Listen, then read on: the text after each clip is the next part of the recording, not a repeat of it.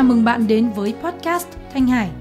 Trong số podcast hôm nay, chúng ta sẽ cùng tìm hiểu về phần mục đích trong cuốn sách giới thiệu về nghề làm thầy của nhà giáo dục Hoàng Đạo Thúy. Mời quý vị cùng theo dõi. Trước hết, chúng ta sẽ cùng tìm hiểu vài thông tin về nhà giáo dục, nhà nghiên cứu Hoàng Đạo Thúy. Hoàng Đạo Thúy, sinh năm 1900, mất năm 1994, là nhà giáo dục, nhà biên khảo, nhà hoạt động văn hóa xã hội nổi tiếng ở Việt Nam. Ông sinh ra trong một gia đình nhà nho ở làng Kim Lũ, huyện Thanh Trì, Hà Nội. Ông học trường Bưởi, tốt nghiệp thành trung, sau đó dạy học và tích cực tham gia các phong trào cứu tế xã hội, truyền bá quốc ngữ và là thủ lĩnh của phong trào hướng đạo sinh Việt Nam. Sau năm 1945, ông gia nhập quân đội, lần lượt đảm đương nhiều chức vụ quan trọng trong chính quyền đương thời cho đến khi về hưu. Ông hoạt động trong nhiều lĩnh vực khác nhau, lĩnh vực nào cũng để lại những dấu ấn đặc biệt.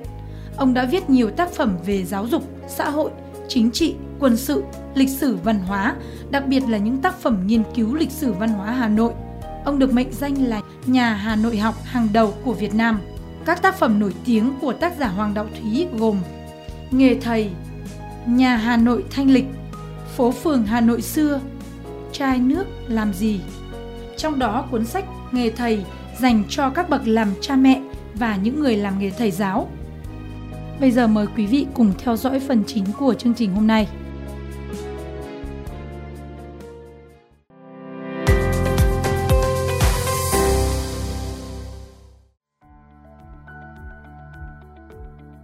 Mục đích Mục đích của chúng ta là đem lũ trẻ con người ta trao cho mà rèn rũa sao cho nên người.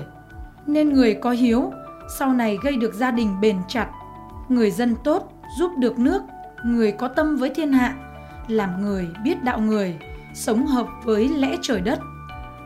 Trong một độ khá lâu, người ta đã chỉ trọng mỗi một việc học, nói rằng đi nhà trường để học đọc, học viết, học tính, để thi đỗ, để rồi đi làm thì đủ thứ sung sướng.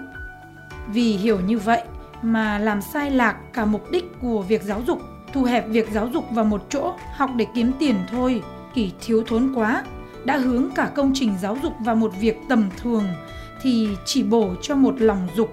Lòng dục ấy sẽ phát rộng và mạnh ra. Lại thêm không có sức đạo đức ngăn cản thì nguy lắm. Việc sửa soạn thi các văn bằng dù người ta coi đó là cái thước đo cho ông thầy chúng ta chỉ nên coi nó là một thứ thử sức thôi lúc bảo học không cần để tâm đến việc thi không bị kỳ thi dọa nạp thì khỏi nô lệ cái học. Trí dễ mở, dễ hấp thu. Nếu tìm được cách làm cho học trò ham học học cho biết, học vì thích, thì các môn học sẽ thấm thía sâu ở bền trong óc. Sức đã có thì tất được.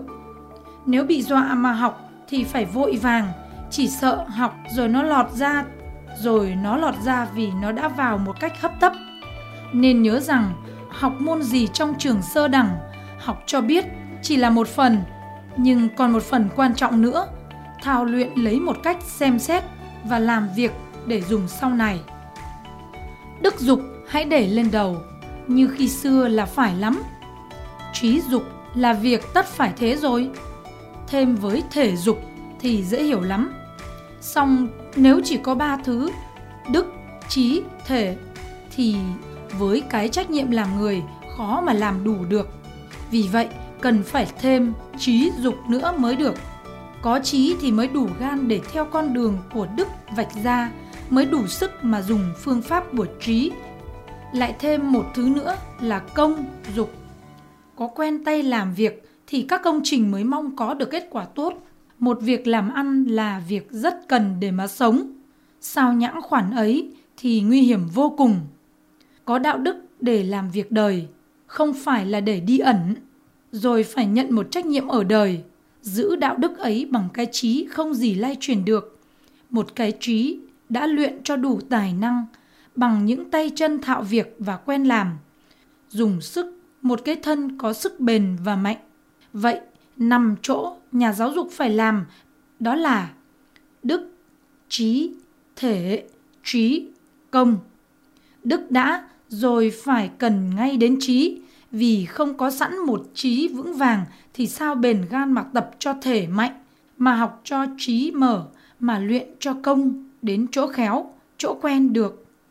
Đức luyện cái tâm, giữ cho tâm còn được cái thiện mà từ lúc mới sinh ra đã có. Với lại, vun tưới cho nó cứng cáp, không phải nghiêng đổ vì các điều gặp gỡ.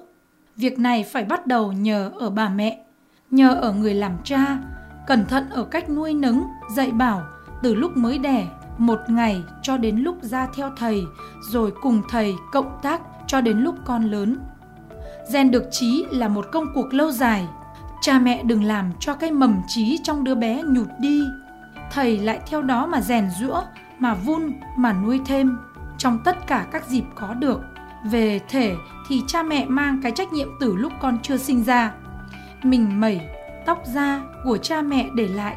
Cha mẹ hãy giữ gìn sao cho không có bệnh hoạn, để rồi cho con mình một cái thân không thể vì mầm bệnh mà gầy yếu. Sinh ra rồi, lại đừng bó buộc quá cho con nảy nở dễ. Giữ vệ sinh và nuôi đúng phép cho con mạnh. Lúc trao con cho thầy thầy mới nhân cái chất tốt mà cho hưởng được cả các ích dụng về tập luyện mà không bị vì nỗi sức không đủ ngăn trở. Cây gì cũng thế hạt giống đã chọn kỹ chăm nom từ lúc non nớt thì sức sẵn của nó sẽ mạnh lên dễ lắm.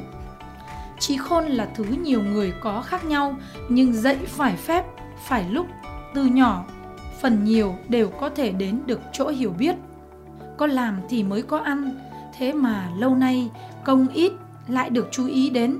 Đó là một việc rất đáng lo. Thế mà thủ công không những làm cho người ta sống dễ còn có cái công dụng làm cho thể và trí được thăng bằng luyện cho trí bền vững, giúp được đức khi vì thiếu thốn mà suy. Cái điểm thứ năm này thật cũng quan trọng lắm. Việc gì cũng cần nhắc kỹ rồi hãy làm. Kể ra thì cái nghề của chúng ta cũng như hoặc là hơn những nghề khác, cũng có lắm cái nhục, lắm cái vinh. Thầy ngồi một nơi mà trẻ sắc láo, cha mẹ học trò lại khinh khỉnh, lườm nguyết. Cô ra chợ, người ta lại bắn đắt, hàng xóm chỉ trục chửi đồng.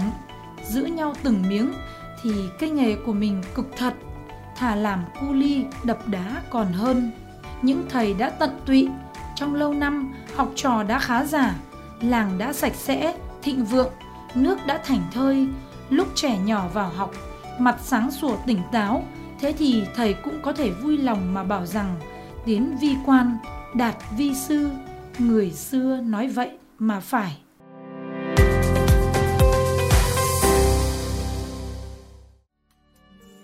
Cảm ơn quý vị đã dành thời gian để lắng nghe và theo dõi podcast ngày hôm nay. Xin chào tạm biệt và hẹn gặp lại quý vị trong những số podcast tiếp theo. Quý vị có thể theo dõi trên các nền tảng Apple Podcast, Google Podcast, Spotify, SoundCloud, Anchor và các nền tảng podcast khác. Chào tạm biệt và hẹn gặp lại quý vị. Còn anh yêu